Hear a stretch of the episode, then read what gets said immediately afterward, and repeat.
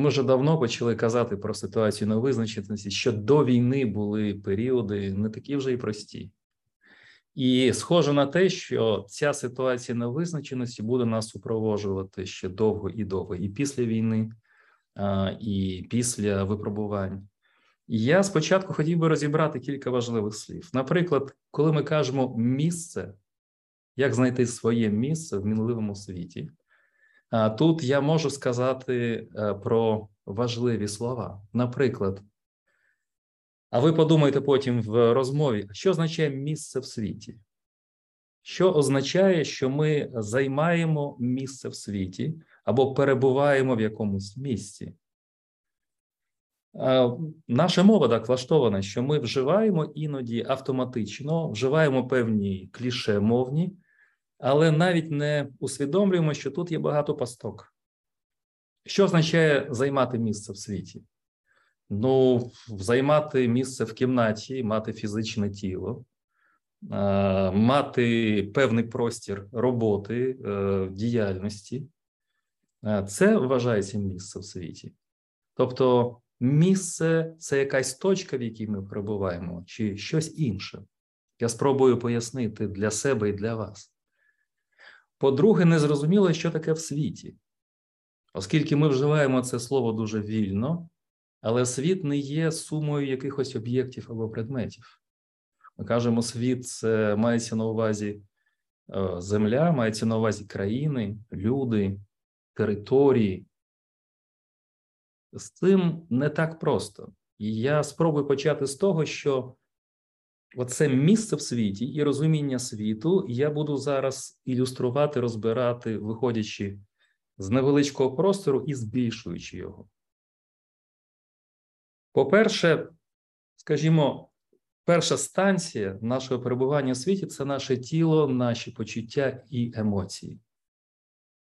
І тут треба себе запитати, як нам чи затишно, чи е, ми задоволені цим перебуванням, чи ми себе наповнюємо? Наші почуття, наші емоції, наші думки, наша тілесність, наше перебування близькості до своїх близьких людей.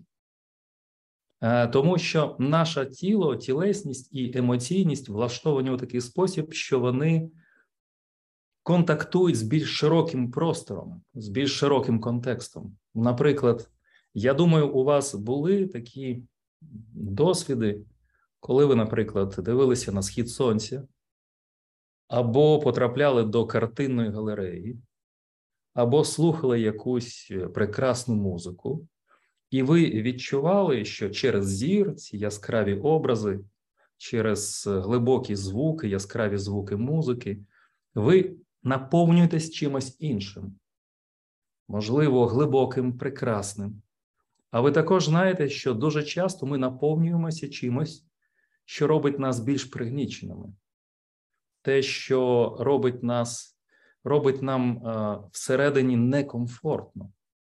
От перший момент, якщо ми хочемо визначити своє місце, то варто починати з тіла, з емоцій, з почуттів, з того, що ми чуємо, що ми бачимо, з ким ми спілкуємось, в якому просторі ми живемо і як ми цей простір можемо організувати навколо себе.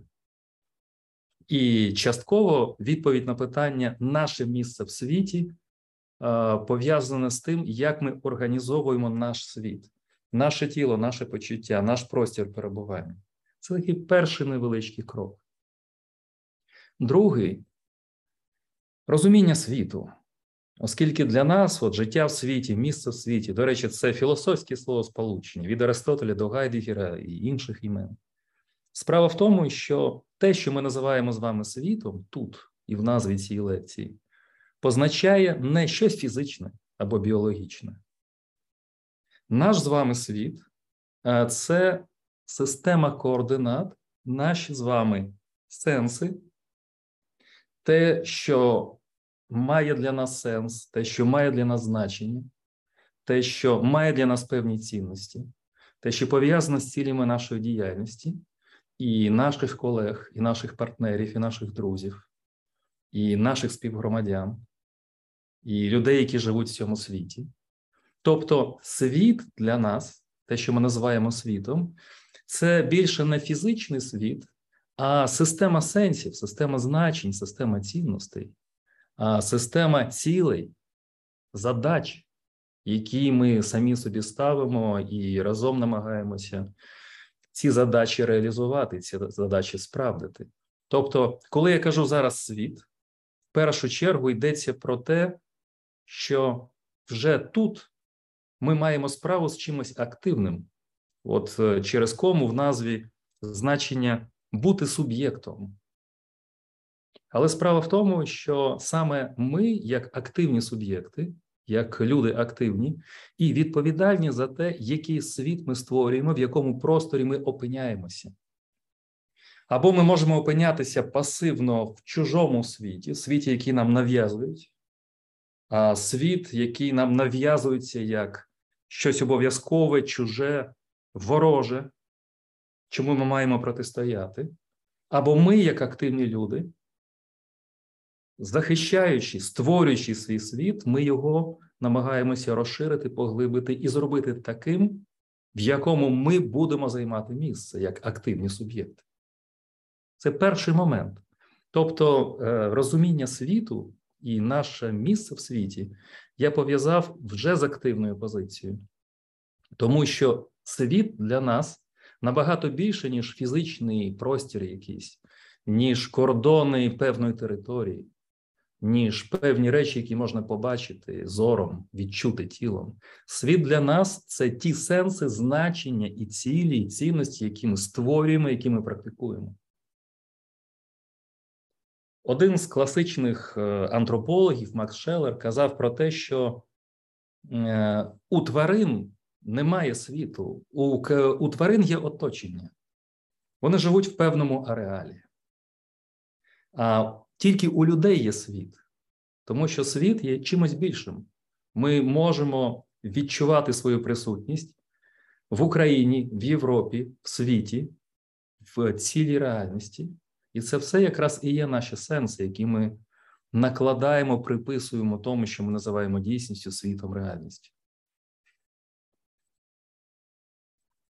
І в зв'язку з цим я хочу зробити другий крок оскільки сам світ, тобто система значень, система цінностей, залежить від нас, від нашої волі, від нашої творчості, від нашої сміливості, від наших, якщо хочете, талантів, то друге питання: наскільки цей світ великий, оскільки можна жити в маленькому світі, навіть подорожуючи країнами, можна переносити з собою свій маленький світ.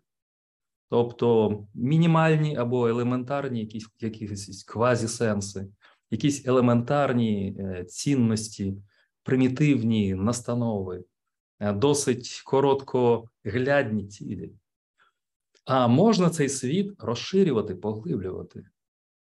І коли ми кажемо про наше місце в світі, це залежить від того, чи хочемо ми збільшувати свій світ, чи хочемо ми його робити глибше. Чи хочемо йому робити тривалішим, протягувати зв'язки в минуле до наших джерел, що ми будемо вважати нашими джерелами, наскільки довгим буде наше життя в глибину історії, і наскільки ми пропонуємо через свою творчість, через свої зусилля впливати на майбутнє. Тобто, ми з вами, як активні суб'єкти, можемо цей наш світ робити дедалі більшим, завжди переходити кордони. І це створює відчуття нашого задоволення від того, що ми робимо. Перебуваючи в глибокому, великому світі, ми завжди відчуваємо, що я і той світ, який я створюю, перебувають в постійних зв'язках із світом інших людей, з, яким, з якими я взаємодію. І тут я хочу навести два приклади: розповісти дві історії, зовсім свіжі історії, які показують, наскільки важливо розуміти, що ми можемо поглиблювати, розширювати світ, творити цей світ і творити ці зв'язки з минулим і перекидати його на майбутнє. Е, перша історія пов'язана з нинішнім Нобелівським лауреатом е, в медицині і фізіології. Його прізвище Паабо, він швед. Як ви знаєте, він отримав Нобелівську премію, не очікуючи на це, оскільки він займався кілька десятиліть наукою, над якою іронізували вчені. Ця наука, він її сам створив, називалася палеогенетика. І це сприймалося як хобі, просто як задоволення, як певна творча, творча, ну знаю, е, ну, гра, певна творча гра. І він, до речі, мав можливість, він навчався в Європі, потім в Сполучених Штатах була його перша робота. Потім його запросили до Мюнхена, Людвіг Максимілян університет, університет. І вже в Мюнхені, коли в Ляйпцигу відкрилась інститут, відкрився Макса Планка, його запросили в 97-му році. Східна Німеччина, бідне місто тоді. І він, відчувши, що там є творчі люди, що там є е, велика, велике бажання творити науку, переїжджає туди в Ляйпціг в 97-му році, і 25 років живе, досі живе в Ляйпцігу. І те, що він відкриває, і те, що вдалося його команді, вразило всіх вже давно, і от зараз він отримав Нобелівську премію. Але що він нам відкрив? І тут я коротко хочу завершити цю історію. По-перше, він народився в досить вузькому світі. Він швед, він незаконний син, до речі, також Нобелівського лауреата з медицини. Його батько отримав в 82-му році Нобелівську премію. Він зустрічав батька тільки пару годин на тиждень. І так до кінця свого життя його батько і не визнав цю другу сім'ю. Тобто вони були таємною сім'єю. І Пабо, і його мати, естонський хімік, жили своїм світом і дуже рідко навідувався до них батько. Він жив на ці дві сім'ї. І от мати його повезла колись в Єгипет і показала йому музей Каїрський. Він побачив єгипетські мумії. Його це дуже зацікавило. А чи можна дослідити ці мумії, чи можна протягнути ці лінії? Що це були за люди? Так давно це відбувалося. І він вивчав єгиптологію, вивчав коптську мову, вивчав давню історію і паралельно молекулярну біологію. І вже останні 30 років, займаючись цією наукою, палеогенетикою, він відкрив дивну річ, як ви знаєте. Він написав низку популярних книжок. Він відкрив те, що неандертальці не є нашими попередниками, а жили паралельно з видом Homo sapiens. Причому неандертальці жили в Європі, а ми з вами прийшли з Африки. А в цей час в Азії жила третя група людей, яких називають сьогодні умовно денисівці. Це були три різні види людей. Тобто, ми жили в досить різноманітному людському просторі. І він відкрив, що зв'язок нас з неандертальцями, зв'язок через гени, через мови, через спілкування подовжує нашу з вами історію, що неандертальці, перебуваючи в наших генах на 2%, є нашим близьким світом, є частиною нашого світу, і наша історія набагато довша, чим нам здавалося. Це людина, яка створила цей світ, це людина Пабо, який через свій інтерес, через свою відкритість до а, творчості, до науки, попри всі очікування на великі премії, на великі доходи, створив щось, що розширило світ кожного з нас. І другий приклад, я сказав свіжий, дуже коротко. Це нещодавно вийшла е, книжка, яка розповідає про жінку шамана, українською мовою буду казати шаманка, яка жила в Саксоні 9 тисяч років тому. Її могилу знайшли ще в 34-му році, але саме палеогенетика, частково команда ПААБО, частково група антропологів, істориків і археологів нещодавно відкрили, що це жінка, досить молода жінка, яка має мала силу, яка мала е, потужний релігійний містичний досвід, і була центром якоїсь групи людей, які проживали на цій території Східна Німеччина. А в цей період у нас не залишалось могил, оскільки я археологам здається, що ці тіла просто клали на землю, коли люди помирали. І це дуже рідкісне явище, коли відкрили це. І там було багато прикрас, було, були амулети, знайшли дитину, а кістки дитини, які було десь 6-8 місяців. Але що тут цікаво, я кажу зараз перебувати в світі, це було 9 тисяч років тому. Поряд з цією могилою знайшло, знайшли кілька масок е, з рогами оленів, і е, датування Сі 14 показало, що е, ці маски були там закопані 400 або 800 років після смерті цієї жінки-шаманки. Вона померла десь у віці 32-33 роки. І це вперше вказує, кажуть історики, археологи, на певний культ, на певну пам'ять, на довгу пам'ять групи великої, яка не мала писемності, яка не мала ще якоїсь розвиненої релігії. Ця жінка була посередницею між собою, між людьми і світом духів. І була створена довга традиція. Ті люди, які жили 9 тисяч років тому, мали дуже багатий і широкий світ. Їхній світ був світ е, земний, світ простору, де вони жили, був світ духів, світ собі подібних, і вони створювали довгу пам'ять. Уявляєте собі давній час і пам'ять, яка триває 400-800 років, коли із уст в уста передаються певні оповіді про цю шаманку, про її діяння, про її силу і все, що з цим пов'язано. Ось ці два приклади. Вони показують, що наш з вами світ, перебування в світі набагато глибше і відкрите для того, щоб бути розвиненим. Що ми спостерігаємо, що ми чуємо, з ким ми спілкуємося, що ми робимо, які цілі собі ставимо, які сенси ми створюємо або приписуємо своїм діям, це і є наше місце в світі. Це перший момент, на який я хотів звернути увагу. Сподіваюся, ми це обговоримо. Ви можете поділитися, я хотів би вашими власними спостереженнями відчуттями. Але виникає е, ще друге питання, яке у нас через кому позначене. Як бути суб'єктом у ситуації невизначеності?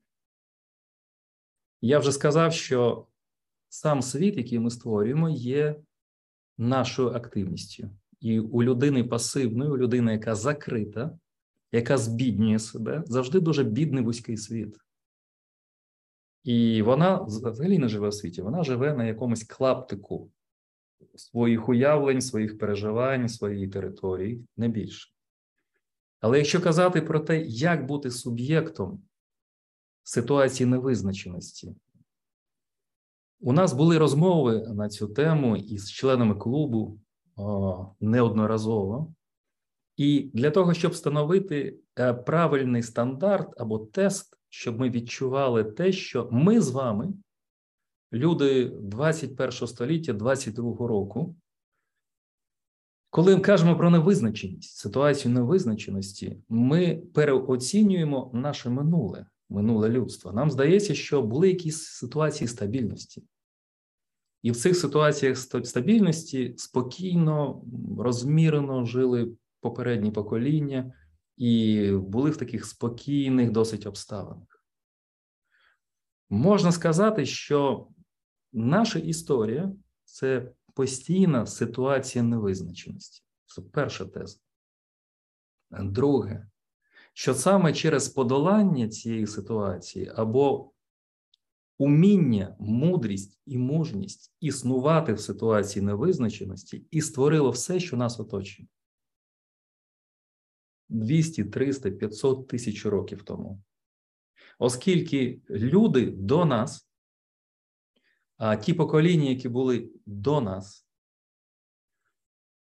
існували цій ситуації невизначеності з якихось глибинних стабільних структур, які вважали своїм світом, про що я сказав, цінностей, вірувань, ідеалів, призначень в які надавали їм сили.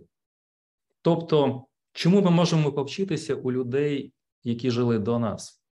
Що в нас самих, в глибинах нашого я, спілкуванні між нами є певні опори, які набагато сильніші і набагато глибші за той час, в якому ми зараз перебуваємо.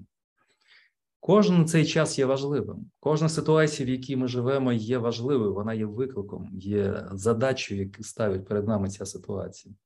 Але до нас людям допомагала от ця ідея того, що в нас самих є щось, що є більш усталеним, що є більш більшим за ситуацію. Це те, що називалося світ нашого духу, світ наших ідей, який пов'язує нас з чимось більшим, ніж ситуація тут і тепер. І оця ситуація більше, з неї, власне, і брали сили, і брали натхнення люди, які жили до нас. І от тепер варто запитати самих себе, чи є в нас така опора? Цю опору нам зовні ніхто не зможе створити. Яка позиція є, мені здається, беру на себе сміливість сказати, яка позиція є хибною? Очікувати опори зовні, вважати, що якось має змінитися реальність поза нами, якось вгамуватися, якось устаканитися, стати більш спокійною, менш мінливою, так, більш стабільною. І тоді ми можемо привести свій внутрішній світ також в цю стабільну ситуацію. Тобто, от є світ, якщо все буде заспокоюватися, буде наставати більш стабільний період, і от тоді то ми і зможемо нормально існувати, бути суб'єктами. А поки ми живемо в такому світі, нам складно. Мені здається, ця позиція є помилковою, оскільки е, ніколи зовнішня ситуація не зможе вплинути на ті сили, якими ми створюємо От цей, цю захищеність, е, цей, цю твердість, свій внутрішній твердий світ, який може протистояти всьому, що виходить ззовні, що ставить перед нами ці питання. Е, я можу тут послатися на відомий вам приклад стоїчний або на відомий приклад з літератури. Ми можемо створити, перетворити наш внутрішній світ на величний палац або замок на скелі. І все, що навколо нас відбувається, ми можемо сприймати в ситуації викликів, знаючи про те, що сили, які нам допоможуть протистояти цим викликам, знаходяться всередині нас. Це дуже давній філософський літературний мотив європейців, який походить з давніх епох від античності, від раннього середньовіччя, від епохи модерну. Щось змінюється навколо тебе, але всередині є певне джерело, яке є чимось немінливим. Чи є в тобі щось немінливе, чи є в тобі щось, що може протистояти цій мінливості, фіксувати її, впорядковувати її, впливати на неї, формувати її. І тоді цей світ, який впливає на нас, не буде сприйматися як випадкові, неприємні постійні сюрпризи, які дає нам зовнішні, зовнішня реальність. Ми будемо це сприймати завжди як те тло, на якому нам сьогодні доводиться існувати, і на якому ми будемо існувати ще, я думаю, багато і багато десятиліть. І можливо, слабкість деяких з наших сучасників полягає в тому, що у них немає цієї внутрішньої опори. Або так сталося, що ця внутрішня опора почала хитатися вчора, позавчора, сьогодні. І якщо ці внутрішні опори послаблюються, то який би світ не був би ззовні, ми все рівно будемо пасивними, не будемо суб'єктами, активними суб'єктами в цьому світі.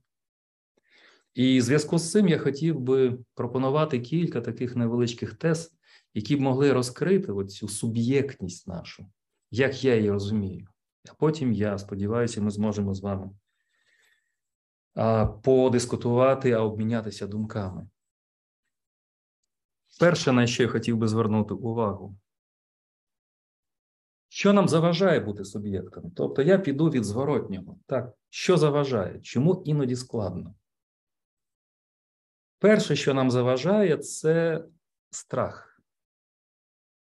Причому цей страх змінює, цей страх має багато голів і багатоголовий монстр. Це може бути страх втратити щось дороге для нас. Е, це може бути страх за життя близьких, страх за свою справу. А може бути страх виглядати смішно в очах інших людей. Це може бути страх не відповідати тим тим стандартам, які сам собі е, встановив. Це може бути залежність від думок інших людей. Це може бути залежність від оцінок зовнішніх груп, тусовок, о, соціальних мереж. І оцей багатоголовий звір, оцей страх, стримує нас від того, щоб ми відчули свободу спокійно, мужньо, творчо проявляти своє я, проявляти свою активність, не е, е, без страху, що хтось скаже, що ти не так щось зробив, що ти е, не так думаєш, що у тебе якісь дивні смаки. От подолання цього страху є першим важливим моментом. Цей страх є в кожного з нас. Хоча ми зовні можемо здаватися спокійними, мужніми, ви знаєте, і я знаю, що цей звір, багатоголовий монстр, живе в нас. Це е, встановлює зв'язки між між нами іншими людьми, між е, сподіваннями, очікуваннями. І, до речі, недаремно стоїки так боролися з негативними афектами, тому що ми боїмося більше не реальності, цей страх більше не перед реальним станом речей, а перед такими удаваними, позірними е, і придуманими е, майбутніми якимись страхами. Ми боїмося більше за майбутнє, ніж за тут і тепер. Те перше, нам заважає цей страх, який має різні форми. І тому я думаю, що перша теза могла б бути дуже банальною, дуже простою, але водночас і глибокою. Як бути собою? Як бути цим сміливим, сміливою особою, яка дозволяє собі відчути, що, власне, світ, в якому ми живемо, якраз створений для відкритості, для того, щоб експериментувати, для того, щоб шукати себе, проявляти себе звільнитися від страхів, а що про нас кажуть, а що будуть думати ті або ті. А чи відповідаю я стандартам, які я собі встановив, встановив чи ні? Чи відповідаю тим моделям, про які я прочитав або почув від інших? Чому я маю бути схожим на інших? Або бути, ну не знаю, прислужуватися їм, да? відповідати їхнім очікуванням? А що, якщо я буду сміливим, якщо я дозволю бути з собою? якщо буду експериментувати. І ще один важливий принцип це передбачає, що я маю поважати себе і зберігати свій внутрішній світ, щоб мій внутрішній світ не був таким проходним двором, щоб через нього не ходили випадкові люди взад і вперед, щоб я, як написано в пізніх е, текстах Платона, акрополь власної душі тримав на висоті акрополь власного духу, щоб я зберігав цей внутрішній світ і відкривав тільки для близьких, для тих, хто може мене зрозуміти, для тих, хто може бути гостем мого внутрішнього світу. При тому, що я людина, яка співпрацює взаємодіє з багатьма людьми, але все ж таки треба берегти це своє внутрішній простір, щоб він не був таким спрофанованим, так, щоб це був такий акрополь власного духу. Ще один принцип, е, який я б тут пропонував: не втомлюйся пізнавати, в першу чергу пізнавати самого себе. Ми можемо бути активними суб'єктами в мінливому світі, якщо ми цей світ і само, самих себе будемо невтомно пізнавати в різних ситуаціях постійно експериментуючи, постійно е, відкриваючи себе на зустріч різним викликам, ми дозволяємо собі постійно пізнавати. І це, якщо повернутися до того, що я починав, якраз більше поглиблює наш світ. якщо ми пізнаємо себе постійно, якщо ми відкриті, якщо ми зацікавлені, якщо ми відкриті до нових нюансів світу, ми завжди будемо йти далі в цьому пізнанні. І це вже є активний стан. Наша активність в тому, що ми відкриті до пізнання, наші вуха, наш зір, наш дух. І все, що змінюється навколо нас, ми пізнаємо, ми знаємо, як з цим справлятися, ми знаємо, як ми поводимося, наші емоції, наші реакції, наші думки. Тобто не втомлюємося пізнавати самих себе. І що б ми не робили, все ж таки важливо, щоб ми створювали власне дозвілля. Ем, я я знаю, що серед вас є багато людей, які, для яких робота, дозвілля, задоволення і творчість це те саме. Тому мені звертатися з цією тезою до вас, мабуть, навіть недоречно.